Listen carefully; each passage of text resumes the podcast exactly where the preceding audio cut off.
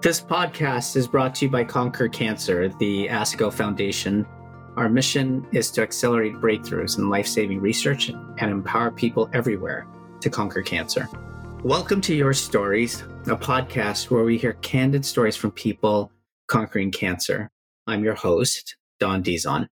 If ever a success story personified the American dream, it is that of Dr. Alfredo Quiñones Hinojosa, or as he's known to patients and friends, Dr. Q, and which I will be using in this podcast. Born in Mexicali, Mexico, and the eldest of six children, a young Alfredo found his first job at the age of five, selling food to gas station customers to help support his family. And by the age of 18, he had earned a teaching license from a local college. In 1987, hoping to find a better means of helping his family, Alfredo jumped a border fence into the United States at the age of 19. He spoke no English and had no money. After two years spent working manual labor, he made a decision. It wasn't enough. He would go back to school, learn English, and build a better future for himself and those he loved. And by 1992, he had earned a scholarship to the University of California, Berkeley, where he majored in psychology. Eventually, he applied and was accepted to Harvard Medical School. After earning his medical degree, he began his career as a neurosurgeon in 2005 at the Johns Hopkins Hospital in Baltimore, Maryland. And today, he is the William J. and Charles H. Mayo Endowed Professor, Chair of Neurologic Surgery, and the Dean of Research at Mayo Clinic. Not to mention, perhaps most importantly, a former Conquer Cancer Grant recipient whose research focuses on finding a cure for brain cancer. Dr. Q, thank you so much. And it is an honor for me to, to meet you. Thank you so much for making time to be with us today. My dear Don, thank you for having me. And you mentioned my being a former recipient. I am so honored being a former recipient of Conquer Cancer, one of these amazing awards. I can only wish I can tell you that I have conquered cancer, but maybe what I have conquered is an ability to see the positive on the things that we have not accomplished yet and the many opportunities that we still have to hopefully one day conquer this disease. Yeah. And I think we're going to get into that too, because so much of what your story brings is hope and optimism. So I definitely want to make sure we cover that. But before we get started, where are you joining us from today? I am in my office. I'm in my home office right now. I specifically stay here because that allows me to have a little bit of privacy and I wanted to have a good time with you. You can see around uh, some of the selective things that I keep in my office from my house right here, my books in the back, some of my selected books. Some of, hey, look at that's a real brain right there, a slice of a brain. Well, I was going to ask about that. It looked like an, an image. Yes it is, but it is actually a fix. It's, it's in resin. And then there, that is a picture of another brain right there.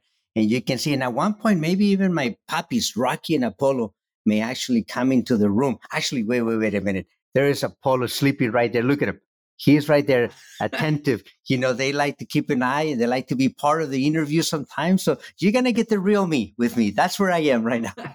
well, I had to close the door to my office because the same thing happens with my cats who seem to love the keyboard on my laptop and like to plop right down. so we have a very much in common in that regard as well. So, Dr. Q, to start, I read that part of the inspiration behind your career was your grandmother, who was a curandera or village healer in Mexico. So, looking back, how do you think that influenced your decision to pursue medicine? Because I mean, there are these contradictions as well as parallels between healers yes. and Western medicine. Looking back, how did that all influence you? I think it was very simple, Don. I first of all, if you look at pictures of me nowadays and you look at pictures of my grandmother, as I get older, I begin to look more and more like my grandma. And I had an amazing relationship with both my grandmother from my paternal side and my grandfather. They were the yin and the yang. My grandfather was a dreamer. He would allow me to explore the world. And my grandmother was the one that would put the limits and then we put certain restrictions and would allow me to follow a more of a discipline. So I inherited both from both of them a certain way. But what I saw very early on, and I never forget, you know, maybe I was about four or five years old. I remember being at, at my grandparents' home because I was not the firstborn and I was not the last born. I was somewhere in the middle of about 57 grandkids that my paternal grandparents had. My distinguishing feature is that I was the one that got into the most trouble all the time. So somewhere my grandfather, my grandmother took a liking on me. Probably my grandfather saw the spirit of a dreamer on him through me. And my grandmother saw the spirit of caring for people because she was an amazing caring woman. And I remember being at the house and seeing people coming in and pay their respects because she was the town healer and the midwife for those areas and delivered so many children and took care of so many people.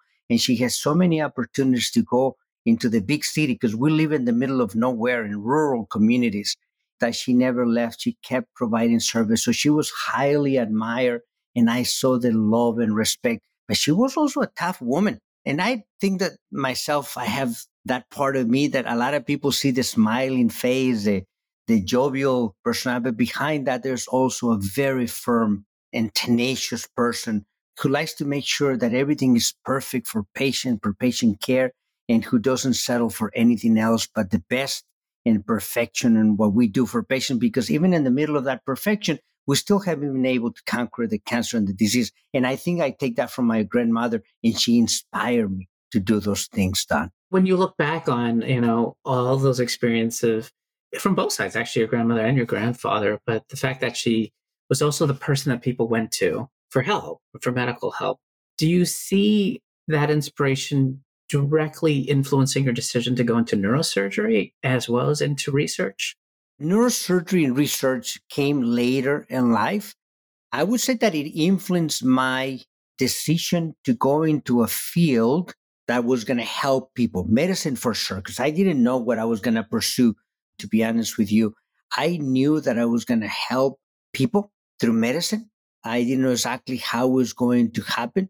And I think that that was a direct result of seeing my grandmother caring for people and giving her best to them. That was uh, as simple. The neurosurgery and the research came later. I don't know if it was serendipity or chance, but it came later in life.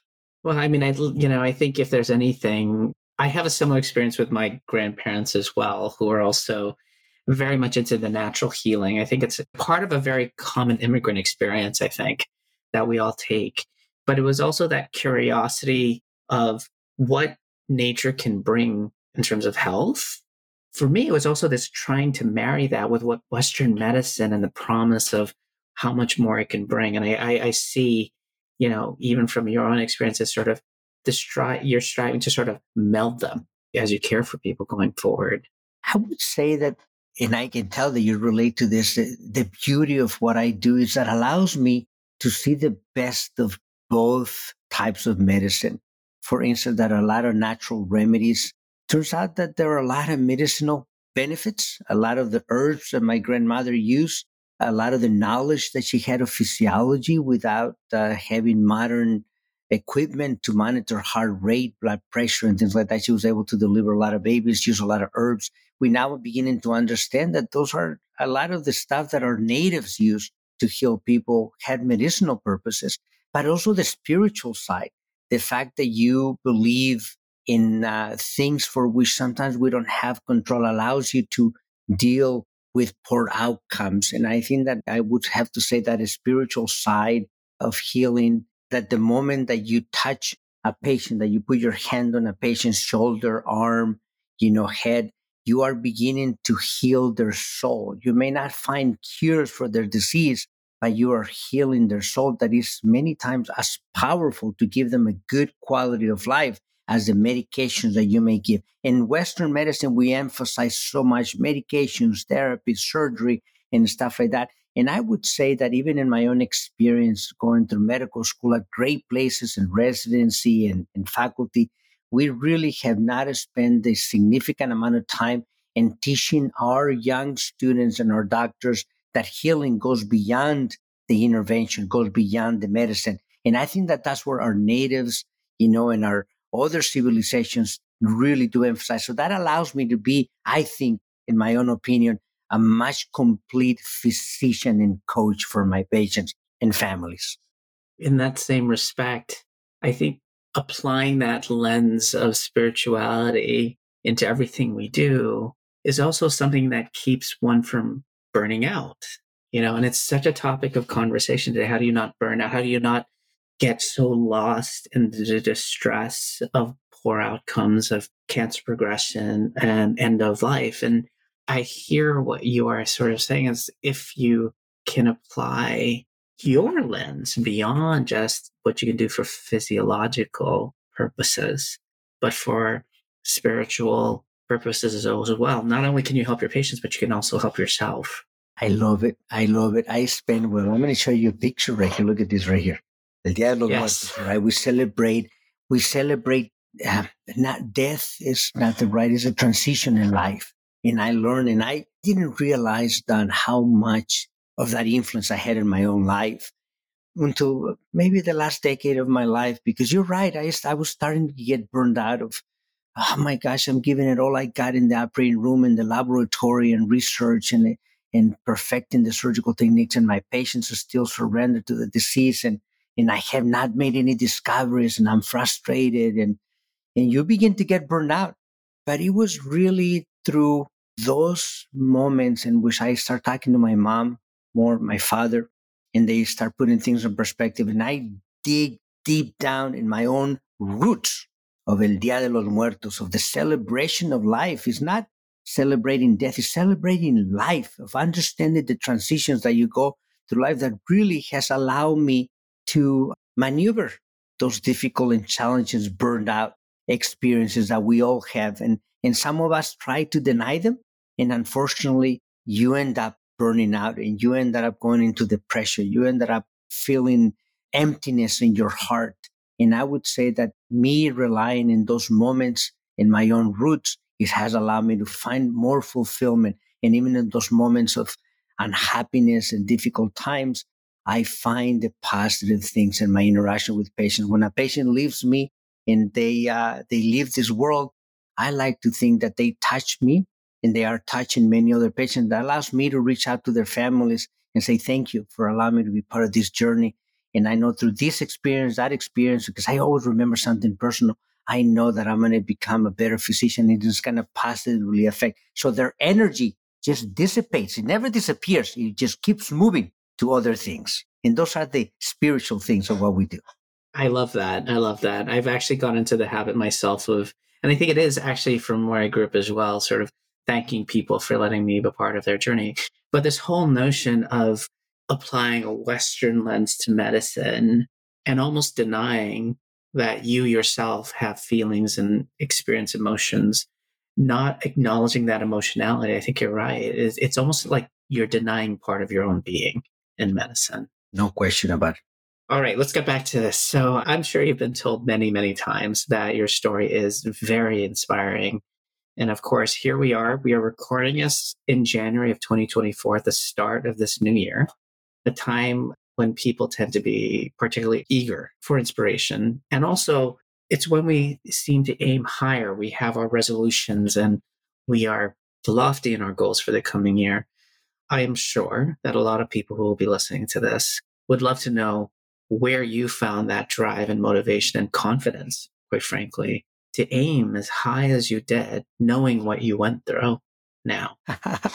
well, first of all, thank you for your kind words. I would have to admit that we all have our own challenges. And I think that the biggest challenge that I have had in my life, despite of what people may see, confidence and, and that jovial sort of personality, is that I have a difficult time believing that I have something meaningful to contribute.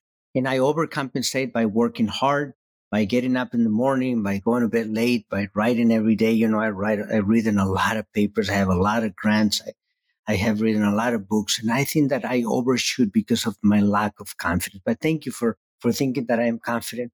The only confidence that I do take with pride is the confidence that I know that every time I care for a patient, I know I'm going to give them my best. That's the only way in which I am confident the most.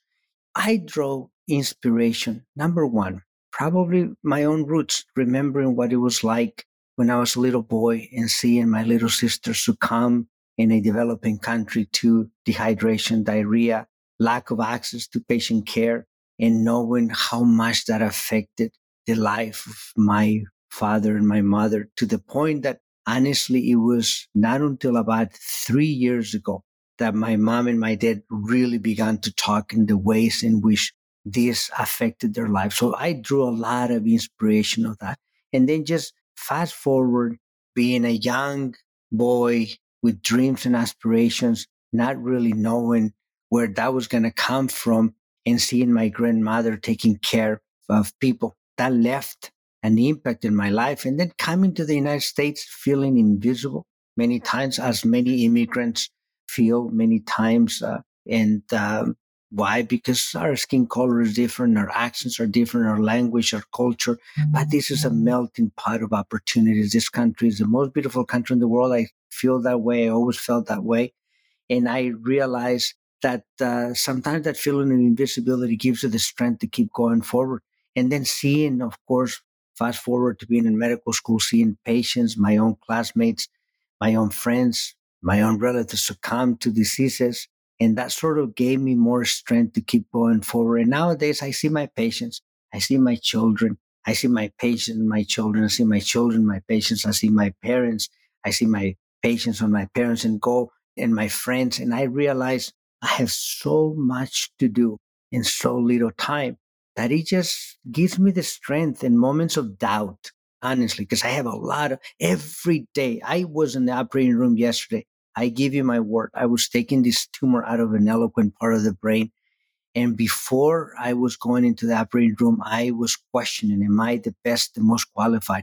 Now, I then used that doubt to fill me with power and ability to concentrate and to give my best to that patient. And I use the same strength for my research. So that's how I sort of keep myself motivated, engaged in the last, and it's something that we don't talk too much about, but you know, my birthday just happened in January 2nd. Happy birthday. Thank you. You turned 32. I wish, you know, 56. And it seems like it was yesterday when I was 32. That's when I actually started my residency. And I got to tell you, a lot of people, oh, happy birthday and stuff like that. And you, you're so young in spirit and heart and this and that. And I said, people spend their life looking for the fountain of youth when sometimes it's right in front of us. For me, it's being surrounded by people who are brighter and they can be younger, older. Mm-hmm. But you know what? What it is is youth in regards to thinking and ideas. And that keeps me energized. That keeps me going every single day, being challenged by those who are above me, below me, to my side, to my right, to my left, but they constantly keep me engaged on the ways of thinking. So yes, I still apply. You can see I have a lot of grants, a lot of ideas. I write a lot. That keeps us young, Don, and that's the beauty of it. That's amazing. And I think for our listeners, one topic that does come up quite a bit is this whole idea of fighting the self doubt, fighting this imposter syndrome that that seems to be something that those of us who are born of immigrant backgrounds, which really is everybody in the United States, if you think about it, is such a common experience. And fighting through that can be so difficult. And so, this beacon that you provide of how not only do you have an awareness of it, but you embrace it and work through it and just challenge yourself to do more I think that in itself is also a huge inspiration that people can take away from this. So thank you for that. Thank you. And thank you for mentioning that. I gave my first talk on imposter syndrome in uh, March of 2020 uh, to Harvard Medical School. The students asked me to talk to them. I was walking around it, you know, and this is what happened is like, as I look back, I was devastated so many times with the death of my patient secondary to cancer. And I remember being a resident and one of my consultants telling me that it was challenging. And I, I, I always thought, you know, as I get older and as I get more experience, I think it's going to get easier. And I always thought my pain and my suffering is nothing compared to the pain and suffering that patients battling cancer, families with their loved ones battling cancer compares to. But what I tend to underestimate, and I realized about three years ago, is that um, those little scars, I call them tiny baby scars, they accumulate and they begin to have an effect on you, who you are, on the burnout that you mentioned. So about three years ago, I said, you know what? I need to talk to chair of a psychiatrist. And this came out actually around the time, you know, I remember the Netflix show came out, The Surgeon's Cut, and I remember that he won an Emmy, won a BAFTA, and everybody was so congratulatory. And I had no joy. I was like, yeah, whatever. I was not satisfied. I wanted to, what was going to be the next challenge? You know, what's going to be the next, the next, the next? And I realized when I talked to psychiatry that I was basically burned out, that I wasn't finding the joy that I needed. So I started seeing a therapist. And I always tell people it is important to recognize those moments in which things, if they're not giving you joy, something is not right. So now I find joy in everything. And I also find the time to talk to people when I have moments of doubt, when I have moments of not really enjoying the things that we're doing. So I always encourage people, find that joy. And if you're not having it, then something is not right because there's joy in everything, even the moments in which we have sadness from our patients. There is joy in remembering that smile that your patients give you, you know, that handshake, that hug that their loved ones give you. There's joy that you can find in difficult and challenging times. I totally agree. And just for our listeners, the Surgeon's Cut profiled Dr. Q as one of four pioneers in their fields of surgery and shared their stories about both their lives and their careers as surgeons. And as Dr. Q mentioned, it is highly honored with both Emmy as well as a BAFTA.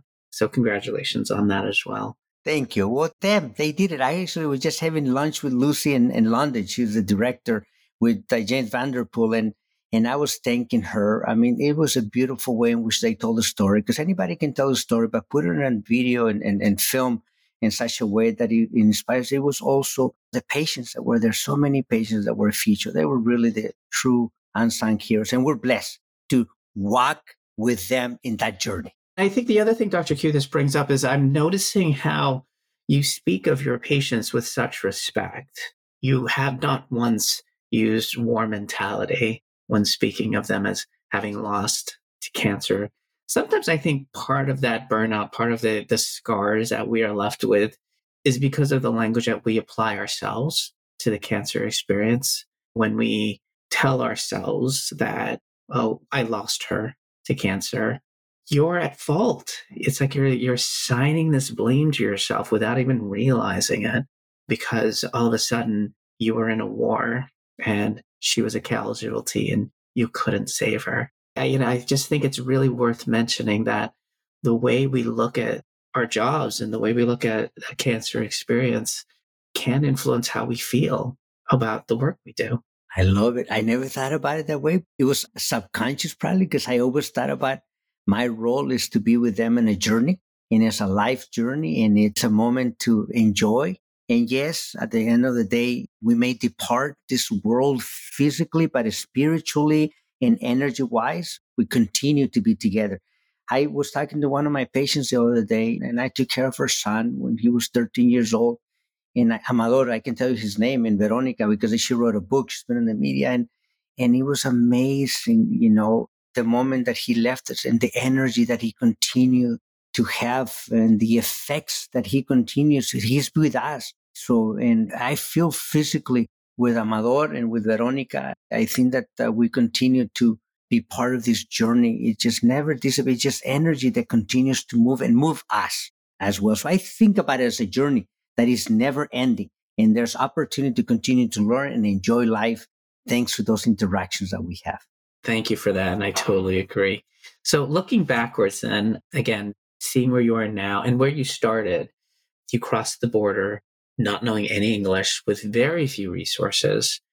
It is clear to, I think, everyone hearing your story that the kinds of challenges you faced to be where you are, to get into Berkeley and then to Harvard Med and then to train at Hopkins, it was probably filled with challenges and I would probably say barriers and looking at it now, not only have you succeeded, but you've also been successfully funded for the research, for your passions, for the questions you believe are really important. And in today's age, with a, a National Institutes of Health budget that is flat, with pay lines that are just so hard to reach, even for the most savvy young investigator, you know, the struggles are very real. So, what advice can you give not only to those folks who don't have the luxury of being born into a third and fourth generation American family, regardless of their background. So, you know, people whose language might be yeah, something other than English,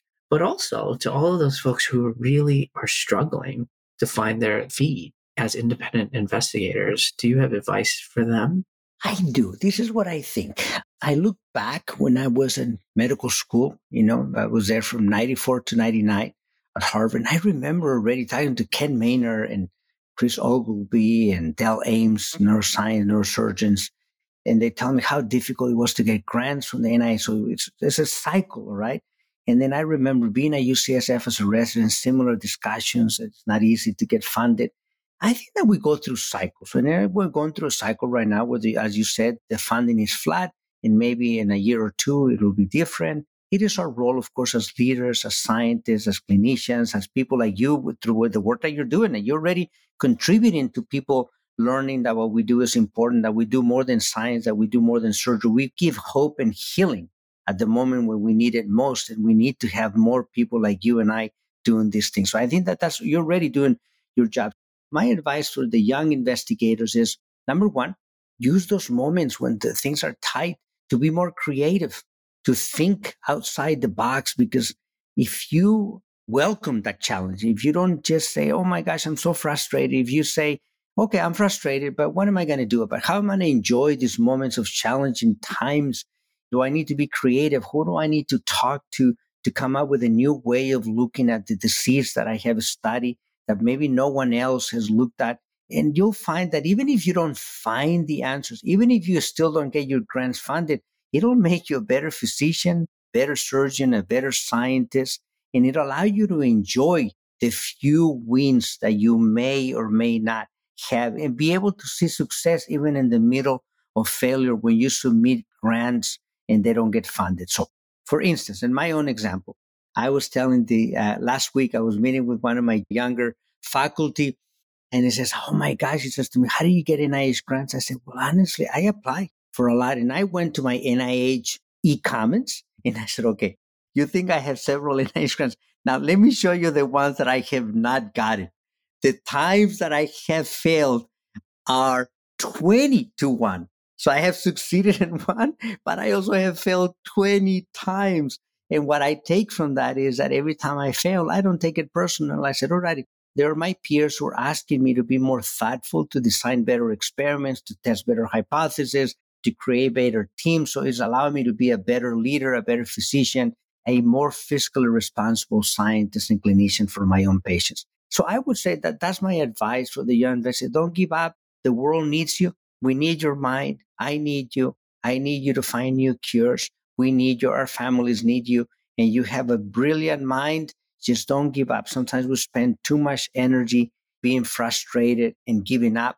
It's okay to be tired. It's okay to be frustrated, but it's also okay to bounce back and say, I can do something about this.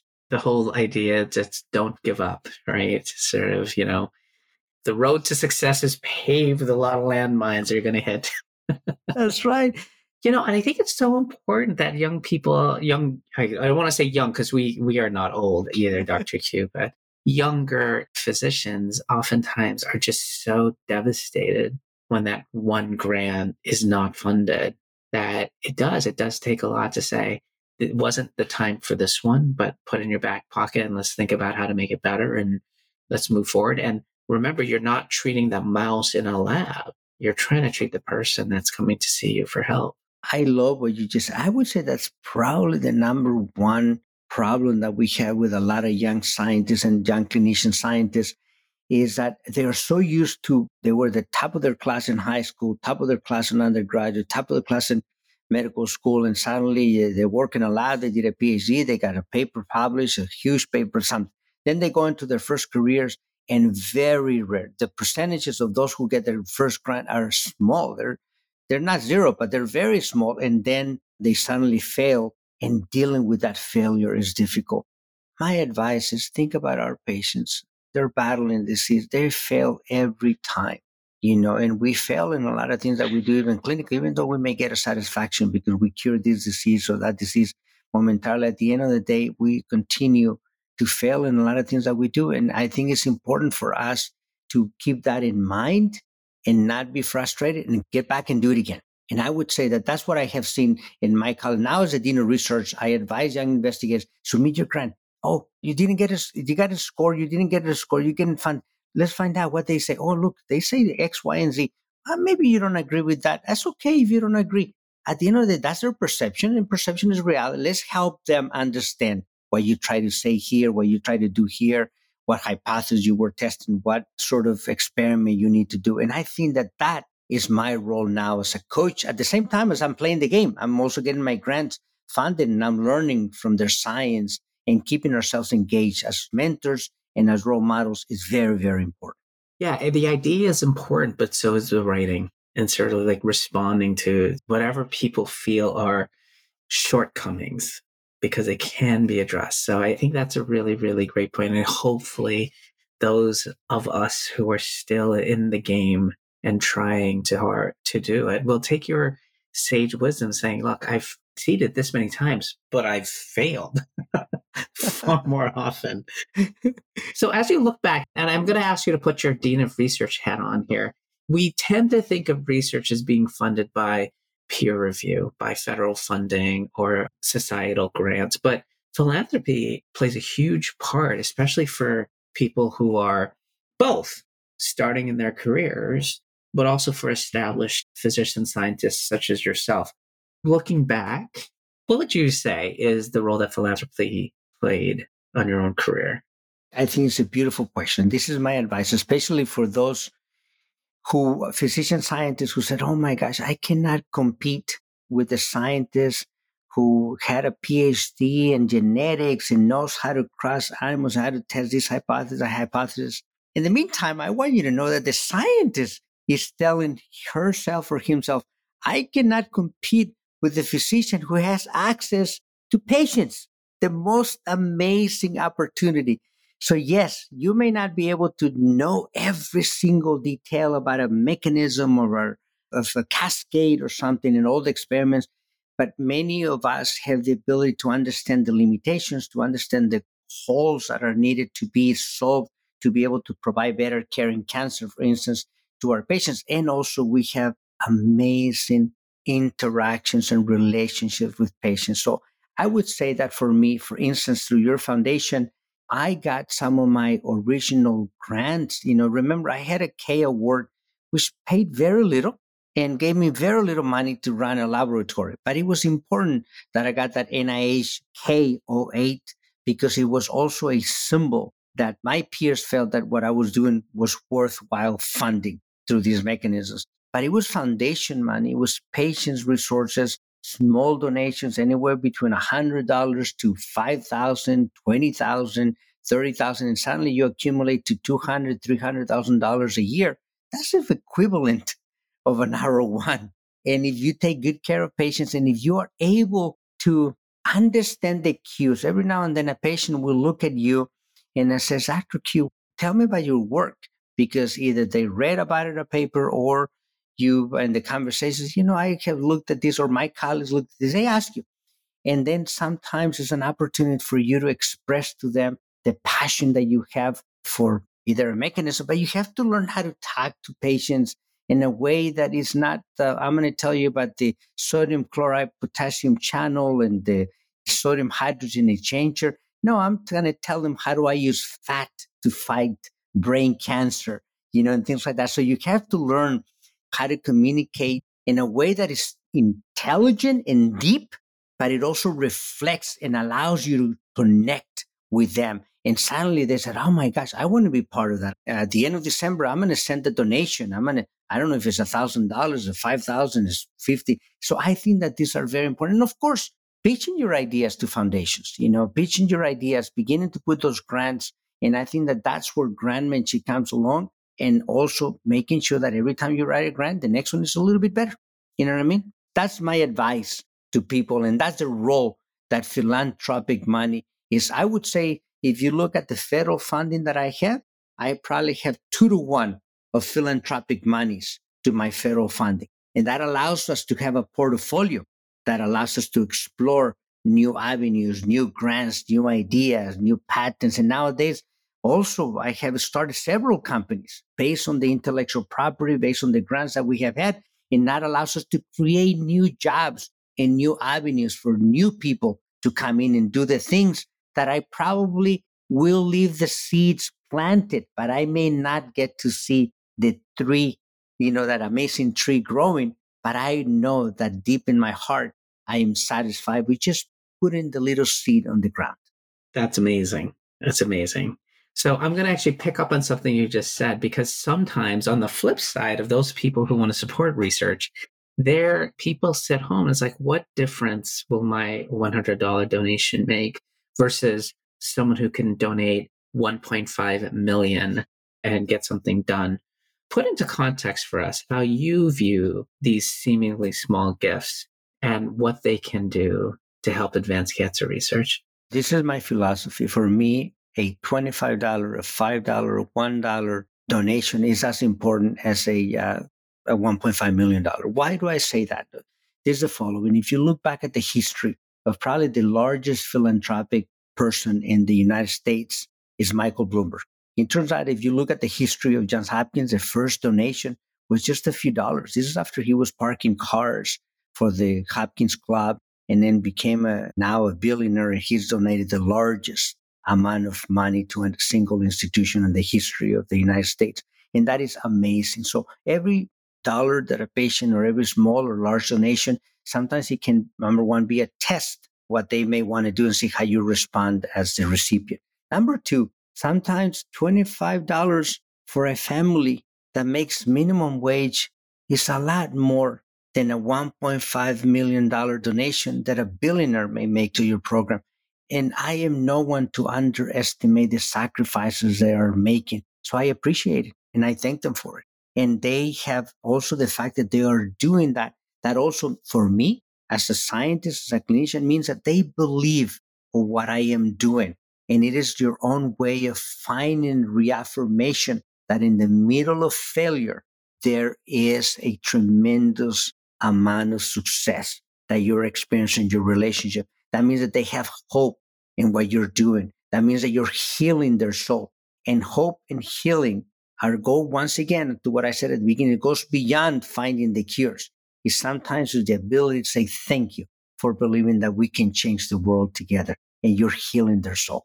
I think that is such an important lesson that I hope everyone heard that sometimes truly saying thank you, no matter how big or small someone is giving you, whether it be, uh, you know, a box of candy or you know, some designer label bag or whatever.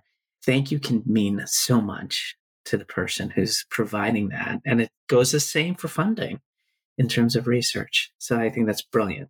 Final question as we come up on time. As physicians, I know when I speak publicly about cancer, I try to be very cautious not to use a specific four letter word, cure because it's so loaded and so powerful. And still, this big question sometimes I get asked, even on social media, is why haven't we cured cancer?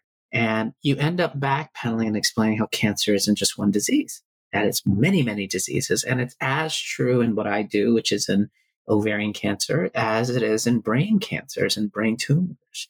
There's a whole vast variety. But here it is.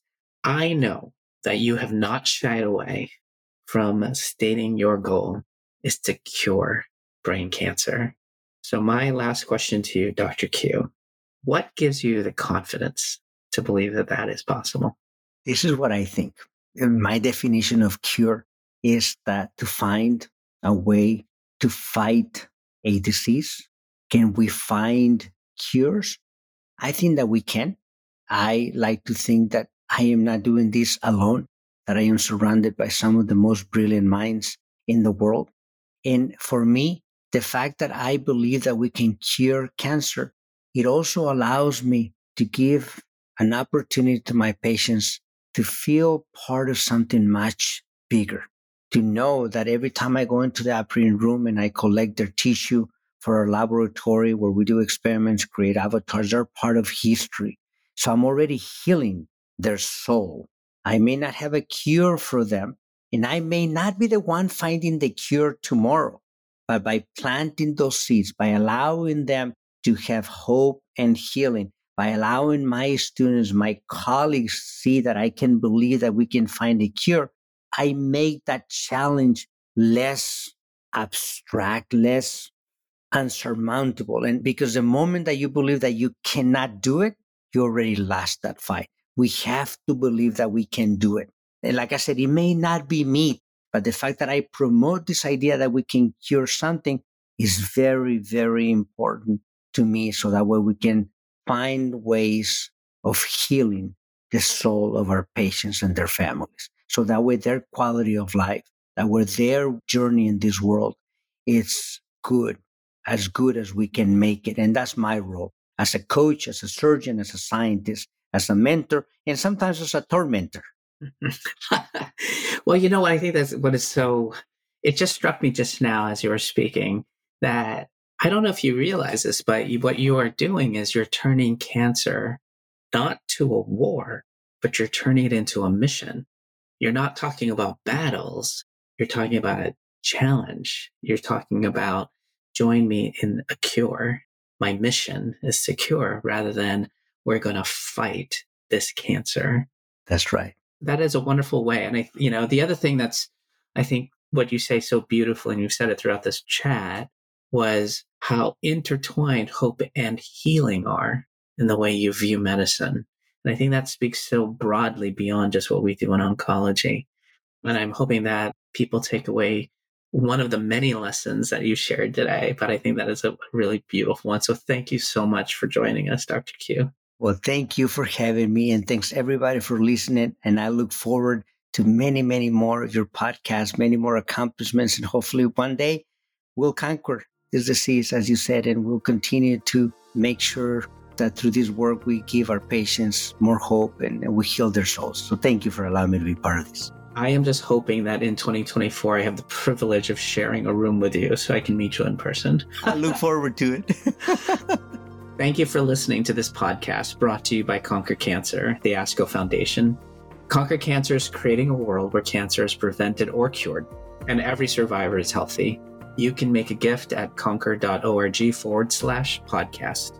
The participants of this podcast report no conflicts of interest relevant to this podcast. Full disclosures can be found on the episode page on conquer.org. The purpose of this podcast is to educate and to inform. This is not a substitute for professional medical care and is not intended for use in the diagnosis or treatment of individual conditions. Guests on this podcast express their own opinions, experience, and conclusions.